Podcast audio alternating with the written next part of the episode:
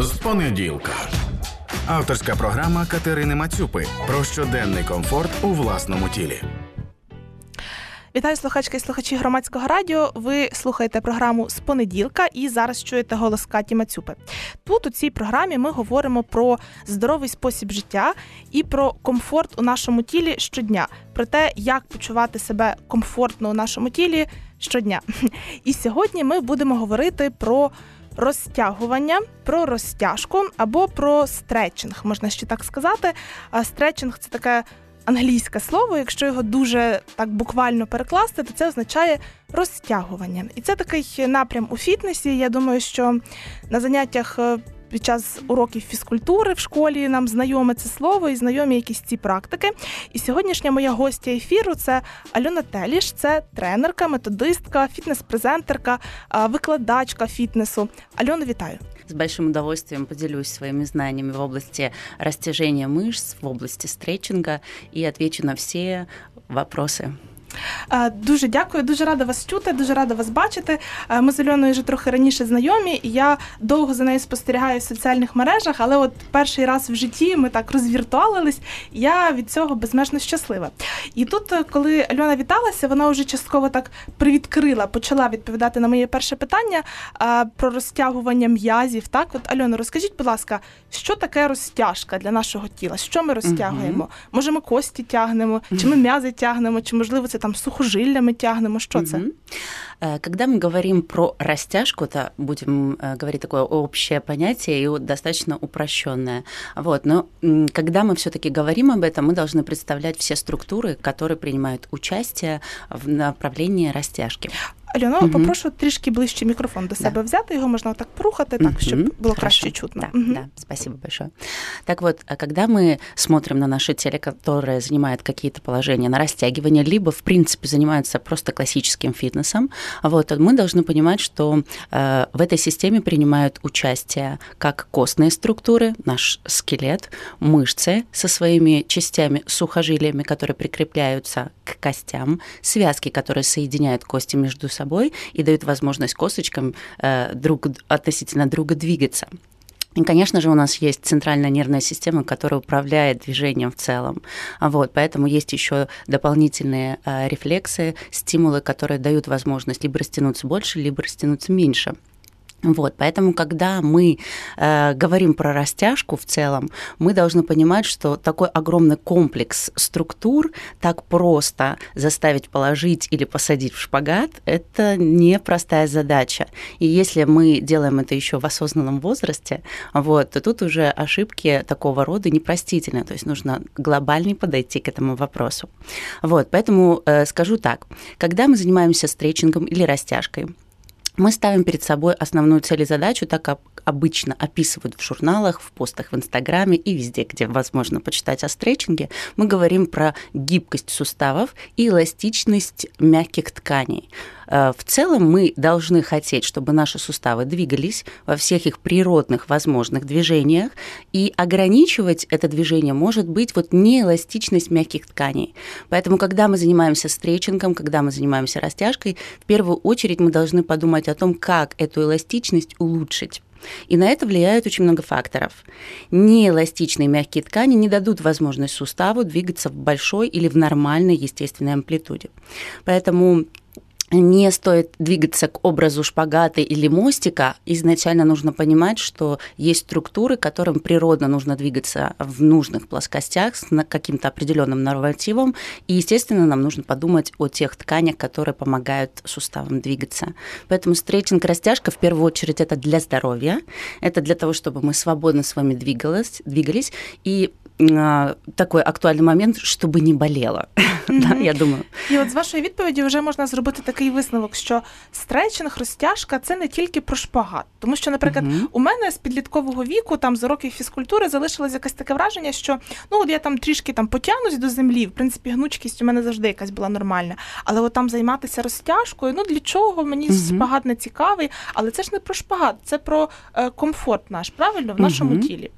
А от е, є ще такий момент, коли от людина, наприклад, приходить в фітнес-центр, чи просто звертається до тренера, чи сама вирішує от просто почати займатися, а до того вона давно не займалася нічим, там, можливо, останній раз на уроках фізкультури в університеті, чи там в школі ще навіть, і то вони там були якісь умовні. І такій людині часто радять, ну от почніть зі стретчингу. Mm-hmm. Чи правильна це порада і чому її взагалі використовують?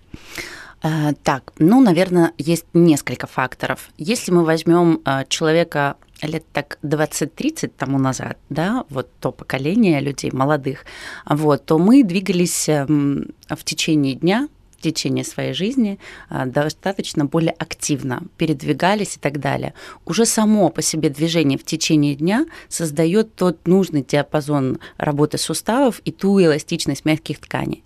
С э, прохождением какого-то периода времени, когда у нас появилось еще большее количество автомобилей, когда интернет достиг своего апогея, мы действительно работаем в большей степени уже сидя, то есть мы лишили себя какой-то двигательной активности в течение дня, суставы уже не работают в тех нужных плоскостях, с той частотой, с тем количеством и так далее, вот, э, становится вопрос о том, что мышцы находятся без движения. Соответственно, того нужного скольжения, сокращения, растяжения, которое должно происходить в рамках суток, его попросту нету.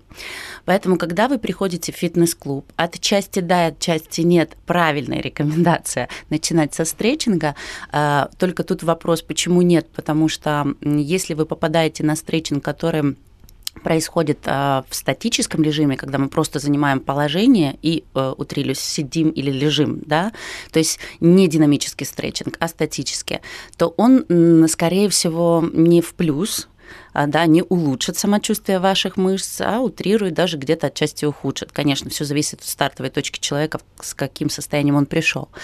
Вот. Но если вы попадаете на стретчинг динамически, там, где есть движение, невысокоамплитудное, но движение, то как раз вы создаете то недостающее движение мышцы, вот услышьте это, да, то есть движение мышцы, есть понятие подвижности сустава, есть понятие подвижности мягких тканей. И вот мягкие ткани получают нужное или недостающее недостающий диапазон вот этого движения скольжения относительно друг друга, вот, и это улучшает потом в перспективе выполнения и силового упражнения, и функционального упражнения, и любых других движений в жизни. Вот, поэтому стретчинг, безусловно, хорошая вещь, с которой имеет смысл начать, Особенно если мы говорим о людях, которые работают в сфере интеллектуального труда, то есть сидят в большей степени. Не будем говорить, что их мышцы находятся прям вот укороченные или спазмированные, да, но они все время в застывшем таком положении. И вот этого скольжения самого нету. То есть этим э, людям прям вот необходимо начинать с, мал- с маленьких движений по типу динамического стретчинга, и потом постепенно, когда ткани становятся уже более эластичными, подвижными, переходить к силовым упражнениям, переходить к функциональным упражнениям. Поэтому, да, это хорошая рекомендация в фитнес-клубе. Единственное, нужно уточнять стретчинг, который вам рекомендуют в том самом фитнес-клубе, какого характера он. Статический, динамический, для шпагата, мостика или mm-hmm. все-таки дійсно вот такой фітнес, оздоровительний стретчинг. І мені здається, що тут можна дійти до того, що взагалі до кожної людини потрібно підходити індивідуально. Це така міні-реклама індивідуального тренінгу, але це дійсно важливо. Я в своїх програмах з понеділка часто на це звертаю увагу. Що ну з одного боку, так у нас всіх є людське тіло, у нас є там гормональна система, у нас всіх є м'язи, але все одно в кожного будуть якісь індивідуальні особливості, тому цінно підходити індивідуально до кожного конкретного випадку. А зараз я нагадаю нашим слухачкам і слухачам громадського радіо, що ви слухаєте програму з понеділка на громадському радіо. І гостею сьогодні є Альона Теліш, це фітнес-тренерка, методистка, викладачка, богиня стретчингу, як називають її колеги. До речі, теж я бачила в багатьох е, своїх знайомих фітнес-тренерів. Це і ви, до речі, можете долучитися до нашої розмови, зателефонувавши нам в ефір. Е, увага, диктую номер телефону. Це 0800 750 490. Дзвінки для вас є безкоштовними. Також ви можете написати якісь свої питання, повідомлення нам на Viber. Тільки на Viber, будь ласка, не телефонуйте, а пишіть. Номер Viber 067 67 404 76. А зараз, поки можливо, ви збираєтесь з думками, зі сміливістю, щоб нам написати чи подзвонити, я продовжу тут розмову з Альоною про стретчинг. І от ем, Альона Таліш зачепила уже таку тему, як взаємозв'язок наших різних е, систем. Е, Наприклад, як пов'язана гнучкість і як пов'язана сила, як пов'язана гнучкість і витривалість. Тому що е, для мене, наприклад, це свого часу, не знаю, можливо, роки три назад, це було відкриттям, що виявляється від того, наскільки ти гнучкий, залежать і твої силові показники. Тобто, якщо ти хочеш там якісніше зробити якусь силову вправу, наприклад, станову тягу, ти маєш бути в міру гнучким. А можете пояснити, як це працює? Да, с большим удовольствием. На самом деле э, мы, когда говорим о любом упражнении, о силовом упражнении, о упражнении на стрейчинг да, или на гибкость, вот, мы всегда с вами должны понимать, что есть некая техника. Да, то есть есть некий идеал того, как необходимо выполнить то или иное упражнение.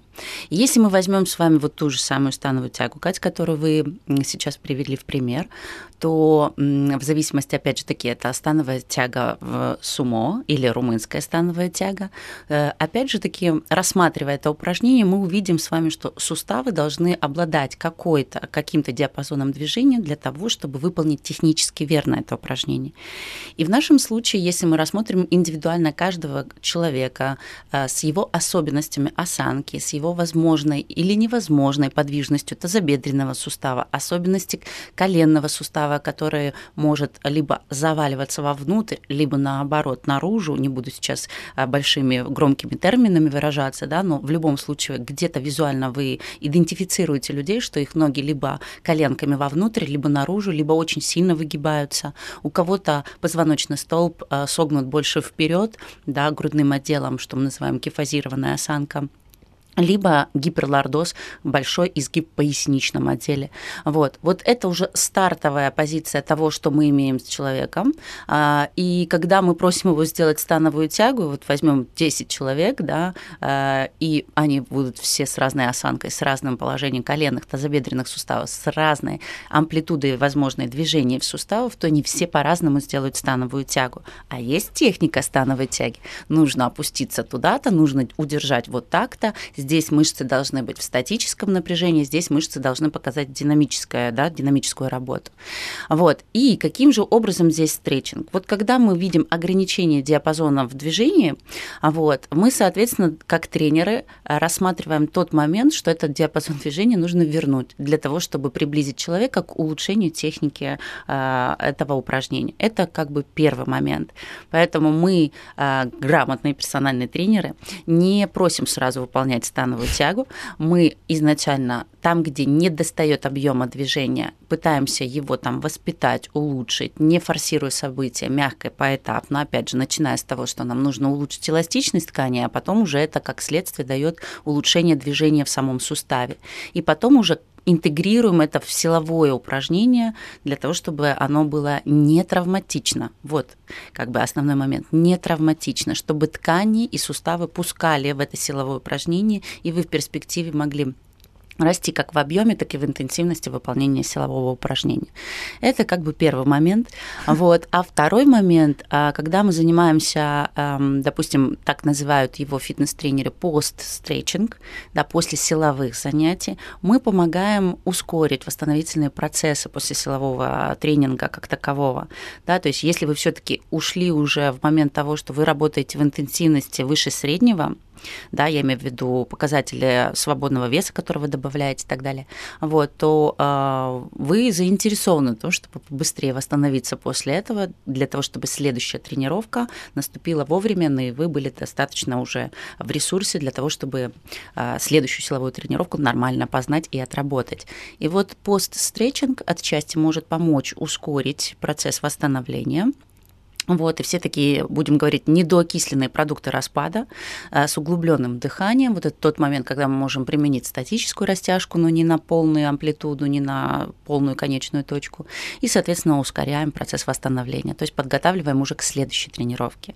И сама вот эта вот эм, подвижность или скольжение мягких тканей, если слышали, если знали, да, что кроме мышцы у нас есть еще фасциальная оболочка, которая покрывает брюшко мышцы, и нам очень важно, чтобы вот эта фасциальная оболочка скользила относительно самого, самой мышцы. Когда фасциальная оболочка не скользит, не дает вот этой эм, такому движению быть, то сама мышца не может сгенерить нужную амплитуду и взять разбег для хорошего сокращения. А вот, поэтому, опять же, отдаю предпочтение динамическому стретчингу. Опять же, говорю о том, что он, да, должен быть а, в рамках недели тренировочной и рамках дня, особенно если а, люди малоподвижный образ жизни ведут. Поэтому срезюмирую, а, гибкость э, первоочередно для того, чтобы улучшить технические составляющие силового упражнения, а также занятия стретчингом после тренировки помогают ускорять процесс. А также, если копнуть еще глубже, работая на уровне фасциальных слоев, мы улучшаем самочувствие самой мышцы, увеличивая ее возможность сделать максимальные усилия. Це ви чуєте голос Альони Теліш, фітнес-тренерки, методистки, викладачки. І я отак слухаю і кайфую. І взагалі, от я люблю проводити програми з понеділка, як можна зауважити, бо я тут завжди говорю з якимись класними, крутими фахівцями, і отак от слухаєш і думаєш, ну скільки всяких деталей має враховувати персональний тренер. Значить, щоб е, хребет був рівно там, правильно тут, там як згинаються коліна, чи не випадають коліна. Тобто дуже-дуже багато деталей. І це, ну так е, я надіюсь, що це можливо підштовхує підштовхує до роздумів слухачів і слухачок, що якщо ви е, збираєтеся займатися фітнесом чи самі вдома, акуратно підходьте до цієї справи, тому що ну з одного боку багатьом людям не вистачає активності, і хтось може так взяти і почати стихійно займатися. Тому пам'ятайте, що має це бути під контролем і з якоюсь мінімальною освітою для себе, якщо ви це робите самі. Якщо ви вибираєте собі персонального тренера, то поцікавтесь його компетенцією, подивіться, чи він знає, як побудоване наше тіло, тому що це все дуже важливо. А зараз я ще тут би хотіла запитати в Альони таку річ: от е, стретчинг до силового тренування, після силового тренування, тому що навколо цього є таких е, багато міфів, перепалок, війн, я б навіть сказала. Чи варто тягнутися перед і після силовим тренуванням? Ваша думка?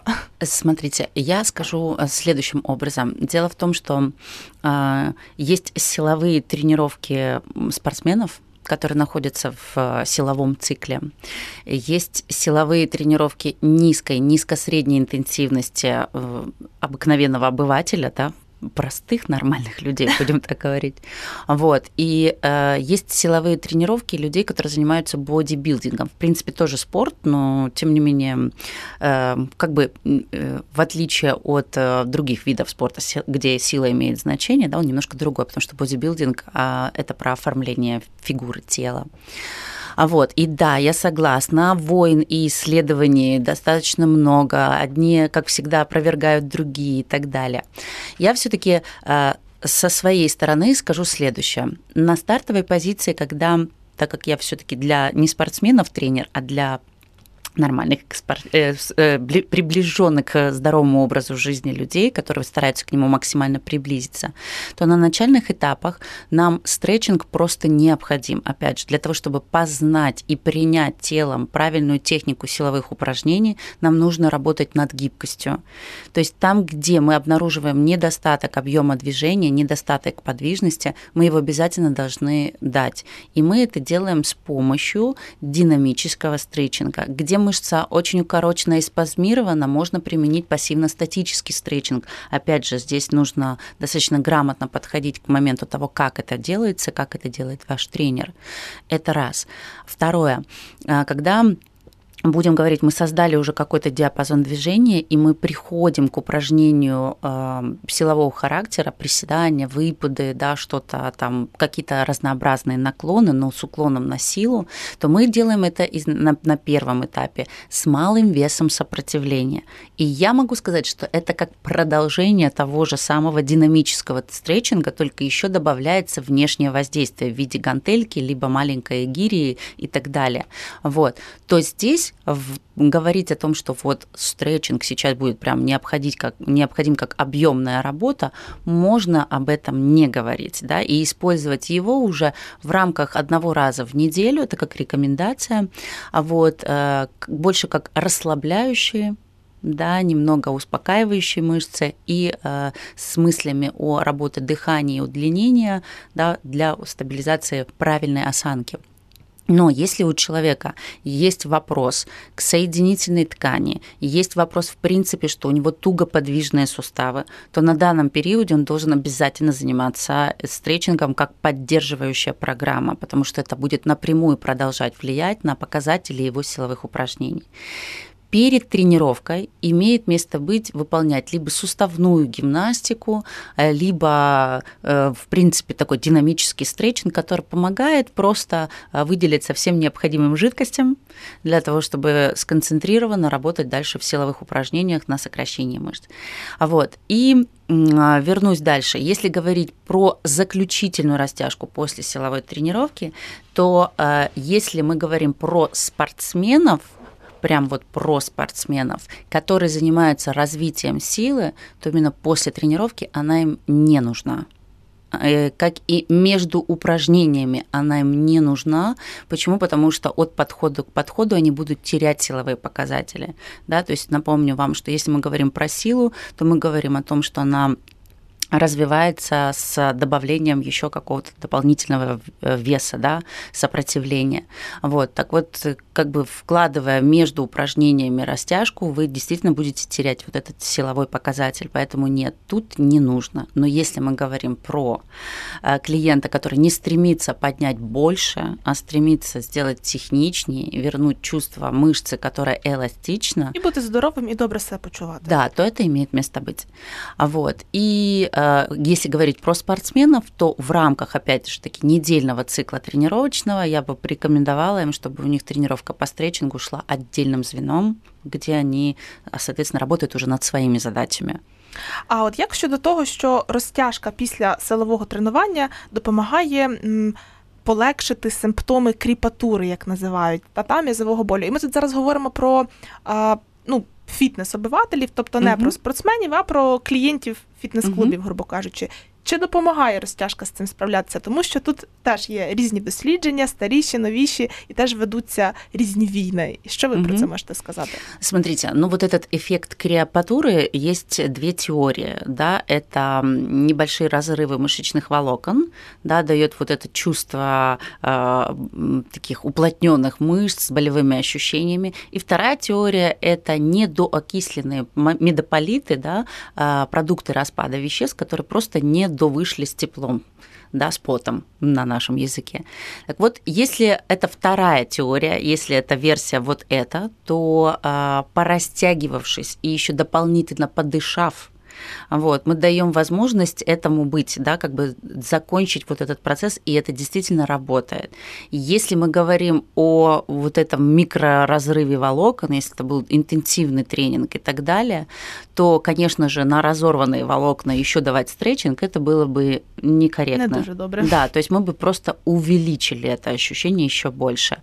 Особенно если мы работаем в стретчинг в крайних точках. Тут я бы хотела для наших слушателей пояснить следующий момент, что можно заниматься стретчингом в крайних точках, это когда вы используете максимальную амплитуду с чувством жжения, натяжения в мышцах и удерживаете положение. А можно работать процентов 50 от этого максимума, и это будет более здоровым э, и, скажем так, не прогрессирующим, но поддерживающим состоянием. То есть, когда мышца просто, э, можно сказать так, дышит дышит, mm-hmm. у нее есть движение, она может в рамках этой длины еще продолжить удлиняться и возвращаться, удлиняться и возвращаться. И я бы рекомендовала в большей степени работать в этом направлении и уже через какое-то время уходить в крайние точки, чувствовать, что увеличился диапазон, и чувствовать, что вы становитесь легки в этих амплитудах, вам легко. То есть это не вызывает боль, не вызывает спазм, не дает тремору мышц быть в моменте стретчинга. То есть э, вы достигаете это с, ну, с чувством и с удовольствием. без сльоз на глазах. А от дивіться, чи є якісь випадки, коли стретчинг людині не варто робити? От, наприклад, і знову ж таки, ми зараз не говоримо про професійних спортсменів, там можуть бути свої нюанси. А от просто людина прийшла в фітнес-клуб, а ви, наприклад, дивитесь і бачите, що, мабуть, їй не варто робити стретчинг. Чи таке буває? Да, такое бывает, крайне редко скажу, но все-таки существует. Э, это люди, которые генетически определены как гипермобильные люди с такими ярко выраженными симптомами симптомами, как между тренерами мы называем синдром гипермобильных суставов. При этом это может быть повсеместно по всем суставам, либо какие-то конкретные суставы, да, вот, э, то есть человек не занимался никаким видом спорта, ни гимнастикой, ни балетом, и у него такая некая одаренность, да, он сидит на всех шпагатах, вяжется во все узлы и так далее, вот, э, и казалось бы, бери да и пользуйся этой амплитудой, да, но на самом деле як то кажуть, що занадто, то не здраво, и это вот тот, тот момент. Почему? Дело в том, что наши суставы э, – это костные поверхности, да, которые должны иметь именно вот тот норматив диапазона. Связки, которые соединяют эти э, косточки, эти, эти суставы, вот, они призваны стабилизировать сустав. Каждый раз, когда ваш сустав нестабилен, вы травмируете свои мягкие ткани, и сам сложный аппарат сустава, э, там, на примере коленного сустава, где находятся еще такие мягкие подушечки в виде менисков, вот, каждый раз, когда сустав в кавычках соскальзывает, вы травмируете эти подушечки, соответственно, они быстрее изнашиваются, и коленный сустав может испытывать тот самый подвывих, воспаление и потом, наоборот, ограничение подвижности этого сустава. Но это я даже не рассматриваю, что это, в принципе, болезненно. А вот, поэтому, когда человек гипермобилен от природы, добавлять эту мобильность еще, добавлять еще растяжение мягких тканей, это не рекомендовано. А, скорее всего, наоборот, нужно направить человека на силовые упражнения, всячески стараться укреплять его суставо-связочный аппарат для того, чтобы суставы стали более стабильными, э, ну и, соответственно, здоровыми. Вот. Генетически определенные заболевания характеризуются тем, что коллагеновые волокна, которые считаются самыми упругими волокнами нашей соединительной ткани, вот, они смещены в пропорции между эластиновыми. То есть, грубо говоря, есть какая-то пропорция между коллагеном и эластином, упругостью и податливостью ткани, так вот э, у этих людей коллагена недостаточно, и они более податливы, более эластичны. Вот. Поэтому эм, будем говорить так, прям э, стабилизировать их суставы и говорить о том, что связки их станут плотными и крепкими, мы даже не возьмемся. Но благодаря тому, что мышцы силовым упражнением будут более крепкими, сустав может быть более стабильным. Це говорить в ефірі громадського радіо Альона Теліш. Ми сьогодні говоримо тут про стретчинг, про розтяжку, і ви можете долучатися до нашого прямого ефіру. Номер телефону 0800 750 490, а номер вайбера тільки на вайбер, будь ласка, не телефонуйте, а можете писати свої питання чи коментарі 067 67 404 76. А зараз я б хотіла перейти до теми шпагату. Ну як же ж стретчинг без шпагату? Це ж просто неможливо. Але перед тим як перейти до шпагату, я ще розкажу нашим слухачам і слухачкам, чи нагадаю, що у громадського радіо є свій патреон. Нас можна підтримати фінансово, тому що ми не залежимо від олігархів, у нас немає власника, і ми будемо раді за фінансову підтримку від наших слухачів і слухачок. Як нас підтримати? Заходите на сайт громадська.радіо, і там є на сайті одразу такий великий банер, де пише Ставайте друзями громадського радіо. Ви тицяєте на цей банер і вас переводить на сайт Патреону. І ви можете там підтримати нас на комфортну для вас суму. Я буду за це дуже вдячна і рада. Я завжди перевіряю, скільки у нас там уже патронів, завжди дуже радію, коли їх кількість збільшується. Тому от можете підняти, наприклад, мені і нашій команді настрій. А зараз ми таки перейдемо до питання шпагату. Отож, шпагат. Альоно, скажіть, будь ласка, це взагалі про нормальну амплітуду, чи це вже більше до гіпермобільності, якщо ми говоримо про шпагат? Так, шпагат э, в первую очередь это спортивный, акробатический элемент, который взят из спорта, спорта высоких достижений. То есть это некий, некий элемент, который простой обыватель в своей простой обыкновенной жизни хочет достичь на уровне спортсмена.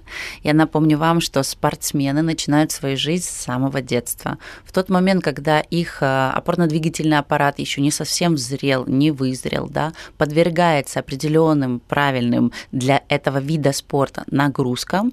Э, таким образом, вот это пластилиновое тело, из которого можно слепить все, что возможно, вот, садиться на шпагат и в другие акробатические элементы, которые потом и демонстрируют э, в танцах, не знаю, в гимнастике и так далее. А вот, эм, поэтому все, что мы относим к спорту, не не является все-таки оздоровительными практиками и техниками, хотя фитнес достаточно часто, как так можно сказать, а, просит и одалживает какие-то упражнения, какие-то элементы оттуда. А, почему? Потому что это красиво хоча б. Э, не просто красиво, а есть все таки в спорте достаточно серьезные там научно-исследовательские какие-то институты, которые проводят статистику, там собирают нужные данные, эксперименты и так далее. И благодаря уже собранной этой информации фитнес подсматривает, рассматривает это и что-то берет. То есть я сейчас не говорю про шпагат, а в общем в целом. То есть очень э, классно выверенные циклы подготовки, да, их можно применить дозированно для простого клиента во имя здоровья, чтобы это было, и это рабочая структура. А вот возвращаясь в шпагат, хорошо ли это или плохо, э, я могу сказать следующие вещи. Во-первых, это не природно и не физиологично для наших суставов. Вот этот момент нужно принять. Принять каким образом? Открыть анатомию, открыть биомеханику и просто посмотреть возможные углы, нормальные углы движений в тазобедренном суставе. Это раз. А все-таки мы, конечно же, все равно видим в Инстаграме очень много людей, которые превышают эту, этот норматив и сидят на шпагатах, вполне вероятно, комфортно себя чувствуют. Вот. Это тоже вопрос, в принципе, тренировки. Да? То есть эм, а, если взять природу, то наши тазобедренные суставы не предусмотрены для шпагата.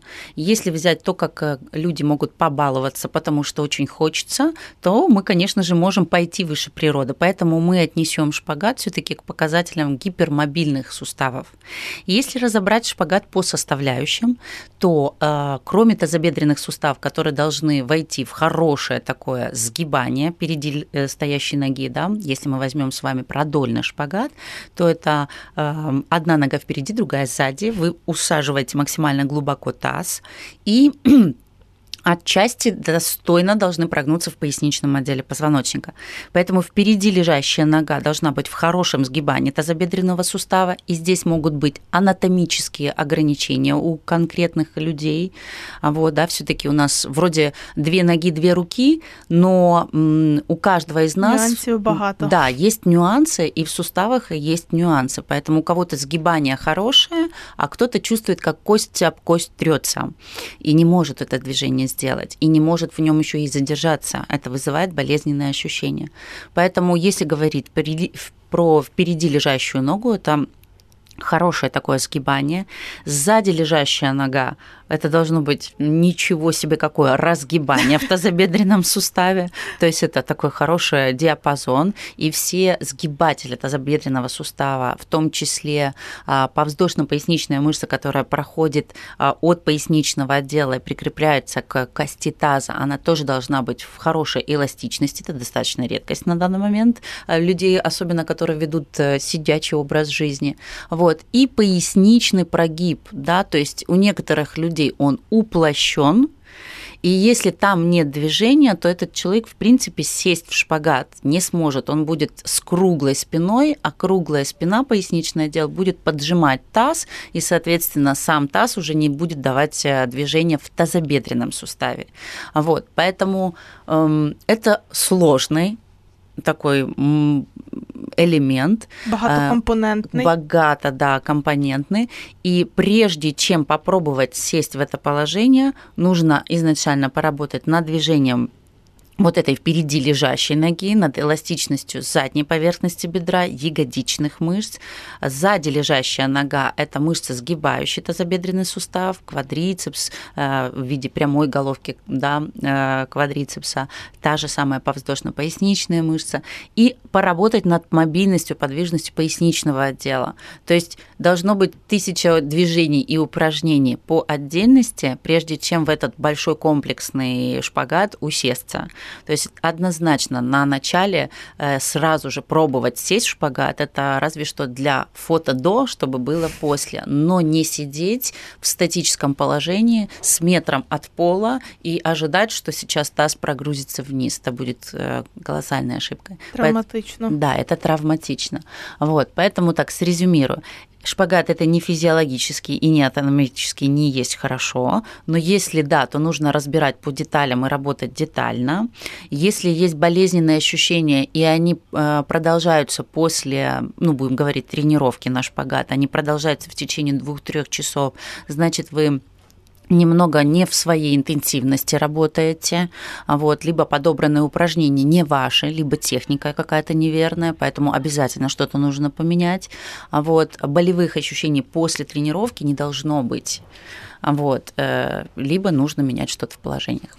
І ви тут вже так майже відповіли повністю на питання, яке я хотіла зачитати від нашої слухачки Наталії. Вона надіслала це питання напередодні ефіру.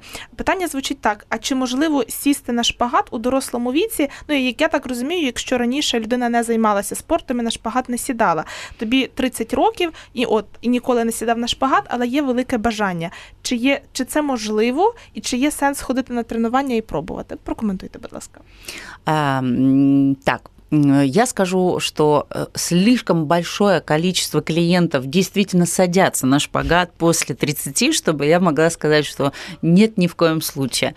Поэтому, глядя даже на своих клиентов, несмотря на то, что я не даю в самих тренировках, особенно групповых, я не даю положение на шпагат, но я им всегда говорю, то есть если у вас есть желание, вы всегда его можете воплотить, но не в рамках самого занятия. То есть на самом занятии я делаю максимальное улучшение эластичности мягких тканей, мы двигаем в разных плоскостях, мы работаем в 3D, как это модно сейчас говорить. А, вот. а после занятия они делают уже собственные какие-то попытки, как бы пожелания того, как они хотят выглядеть в этом шпагате. Так вот, э, даже вот таким вот образом, когда люди не приобретают у меня персональные индивидуальные занятия по данной задаче или цели, вот, они действительно садятся. То есть, грубо говоря, подвластно это, а, если правильно к этому подходить. И если не ставить себе дедлайн, как э, много марафонов сейчас звучит, да, шпагат за 21 день, за 3 недели, за 2 недели и так далее. А вот, ну, эм, я бы предлагала Наталье следующим образом, то есть если есть цель, должны быть еще и под задачи, да, то есть так стратегично к этому подходить. Если мы нашли, что не хватает движений, подвижности в тазобедренном либо в поясничном, то мы изначально решаем вопрос с подвижностью там, не садясь на шпагат. Вот, то есть работаем над улучшением этих элементов, а уже потом, как следствие, достигаем э, возможной амплитуды в шпагаті і продвигаємося. Ось така відповідь для Наталії. Я вже прийду до інших питань слухачок, які теж залишали їх до ефіру. От запитує слухачка Лідія: а з якого віку можна займатися стретчингом? Чи допомагає, як я так розумію, стретчинг при сутулості підлітка? І за який час після перелому руки можна починати займатися стретчингом без попередньої підготовки? Угу. Спасибо. Очень э, жизненные вопросы, я бы так говорила. Итак, э, растяжкой нужно занима... можно и нужно заниматься в любом возрасте. Вопрос только в том, какой растяжкой вы занимаетесь. Как минимум, вы должны знать, что есть статический вид стретчинга или растяжки и динамические. Как я уже говорила, статически это вы удерживаете положение какой-то период времени, занятое на э, какой-то возможной амплитуде для вас, а динамическое – это вы в этой амплитуде двигаетесь, то уменьшаете ее, то увеличиваете, то уменьшаете, то увеличиваете. Динамический стретчинг а, будет более показан для всех, прям вот он применим везде. И раньше а, производственная гимнастика в коллективах, да, как на работах это было не что иное, как динамический стретчинг. Все поднимались, делали наклоны. Я сейчас не знаю, в школах делают такое, да, утренняя зарядка или что-то в этом роде. Да, это наклоны в стороны, это наклоны вперед, назад, небольшие выпады, да, не самые углубленные. Это вот все то, что необходимо создавать для ваших э, соединительной ткани и для ваших суставов. Позвоночный столб – это не что иное, как, в принципе, такой многособранный сустав шейного, грудного, поясничного и крестцово-копчиковых отделов. И а, он богат на движение. И этих движений не хватает в течение дня, это, это очевидно. Поэтому, начиная двигаться туловищем в стороны, скручиваясь, сгибаясь, разгибаясь, это, в принципе, не что иное, как динамический стретчинг, который помогает вашему позвоночному столбу жить, питаться и быть здоровым и активным. Поэтому, вне зависимости, сколько вам лет, в эти несложные движения и упражнения вы просто обязаны для своего тела выполнять. Поэтому противопоказаний в них нет. Противопоказания в большей степени, когда у вас уже есть какая-то травма, какая-то специфичность, особенность, и то это не сколько противопоказания, а момент того, что к вам эти движения и положения нужно адаптировать, амплитуду где-то поменять, где-то увеличить, и, ну и подобрать, собственно, упражнение, положение. Если говорить про гибкость, про стретчинг, про растяжку, как эм, элемент коррекции осанки, то да, и прям большое-большое да. Знаком оклику. Да. А почему? Почему? Потому что, как правило, э, есть у нас понятие двигательные мышцы, фазические мышцы, так их на языке тренеров называют, и тонические мышцы, они же статические мышцы, глубокие мышцы, которые находятся в постоянном статическом тонусе. Вот. А фазические – это, собственно, двигательные мышцы, которые создают вот большие движения нашими руками, ногами и так далее. Вот. И когда э, мы говорим про осанку, это вот вопрос дисбаланса между силой и тонусами мышц фазических и мышц тонических.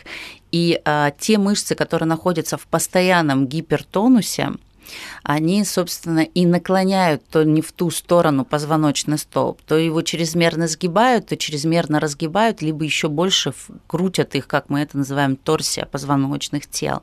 Вот. И вот благодаря тому, что мы э, можем очень аккуратными двигательными движениями, э, стретчинговыми движениями э, снять напряжение вот этого тонуса, вот, позвоночный столб сам по себе начинает входить в состояние ну, более ровного, будем говорить. А дальше уже вступает в роль силовое упражнение, в кавычках силовое упражнение, да, не с большими гантелями и штангами, а как корректирующее силовое упражнение, которое помогает в баланс вернуть между фазическими большими мышцами и вот этими тоническими, тоненькими, глубокими мышцами. И вот к этому и нужно стремиться. Тут только вопрос, опять же, что есть тренеры, которые обучаются стретчингу, а, как посадить на шпагат, у них одни методы и инструменты для работы с клиентом. И есть тренеры, которые обучаются стретчингу вот как коррекционный тренинг, как персональная тренировка для улучшения общего самочувствия. Есть даже не, не общего самочувствия, а улучшение и коррекция осанки и общего положения всех регионов нашего тела. Вот. А есть э, тренеры, например, тренажерного зала, для которых гибкость нужна для снятия перенапряжения мышц фазических, которыми они работали, или как а, способ улучшения мобильности суставов для улучшения техники выполнения силового упражнения.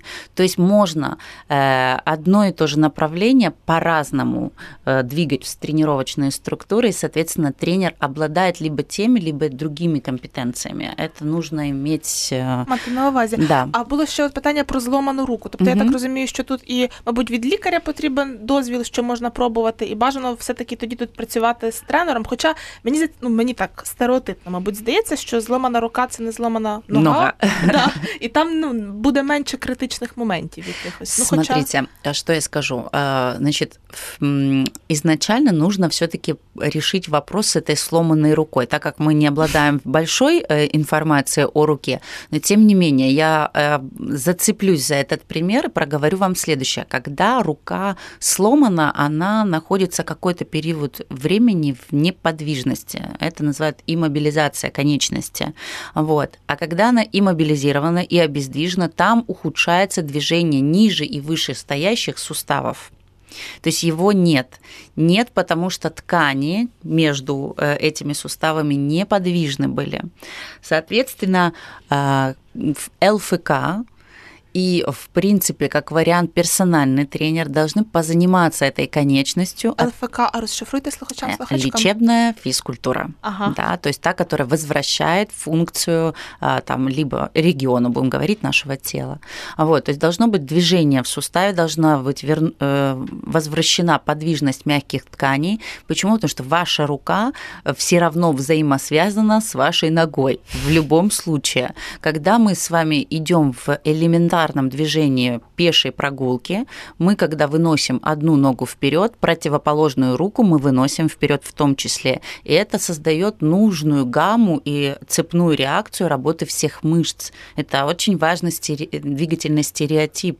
Вот. эм, Поэтому обездвиженная рука – это тире и обездвиженная нога. То есть, может быть, она будет уже работать не в той амплитуде, потому что цепочка движения поломалась. Поэтому обязательно нужно вернуть хорошую подвижность переломанной руки. Понятное дело, что изначально она уже не вернется так, как и было, но вернуть тот максимум, который возможен сейчас, это залог успеха движения и с другой части тела в том числе. Поэтому на самом деле переломанная рука – это а, связь со всім нашим тілом в тому числі. І не варто цим нехтувати. І от поки ми говоримо, я тут ще до такого додумалась, що от ми говоримо, от взагалі, коли я уявляю стретчинг, я уявляю е, жінок, які сідають на шпагат, скажу чесно. Мгм. Питання до цих до цього ефіру теж ставили жінки, не ставили чоловіки. І можна так стереотипно подумати, що чоловікам стретчинг потрібен менше або не потрібен. Хоча ну з розмови вже можна зрозуміти, що рухливість нашого тіла вона важлива для всіх людей, і для чоловіків, і для жінок. А можете прокоментувати, будь ласка, чи потрібен чоловікам стретчинг? Обязательно. Обязательно. Им так же, как и нам, не стоит э, двигаться в сторону шпагата как однозначная цель, но э, подвижность мягких тканей и работа суставов в природных, нормальных диапазонах им необходимо, наверное, еще больше, чем женщинам. Почему? Гормональная система и пропорции мышечной ткани а вот, у нас отлично, различны. У женщин благодаря гормональному фону мы все-таки более эластичны, и э, эластичность не только в мягких тканях, э, мышечной и соединительной ткани, но также в сосудах. И благодаря этому мы меньше по крайней мере, так говорит статистика, болеем заболеваниями сердечно-сосудистой системы, тромбов и так далее и тому подобное, а мужчины больше. Вот, опять же, почему? Потому что эластичность сосудов у нас больше, а у них немного меньше. И из-за отсутствия движения как такового вот в нужных подвижностях, вот, э, эластичность мягких тканей у них теряется, соответственно, их техническая составляющая потом в силовых упражнениях и в элементарных функциональных движениях она ниже. Вот, поэтому ухаживать за своим телом в виде подвижности мягких тканей и движений суставов им необходимы больше, чем нам, Хоч це дається їм сложніше, ніж нам. Ось таке резюме від Альони Таліш. І на завершення нашої розмови запитаю таке от завітне питання про шпагат і інтимне життя. Мгм. Тому що я от чула від е, ваших колег, які займаються стретчингом, що час від часу клієнтки звертаються з запитом сісти на шпагат, і там ну тренерка починає запитувати: а для чого вам той шпагат? Ну от так, от чесно.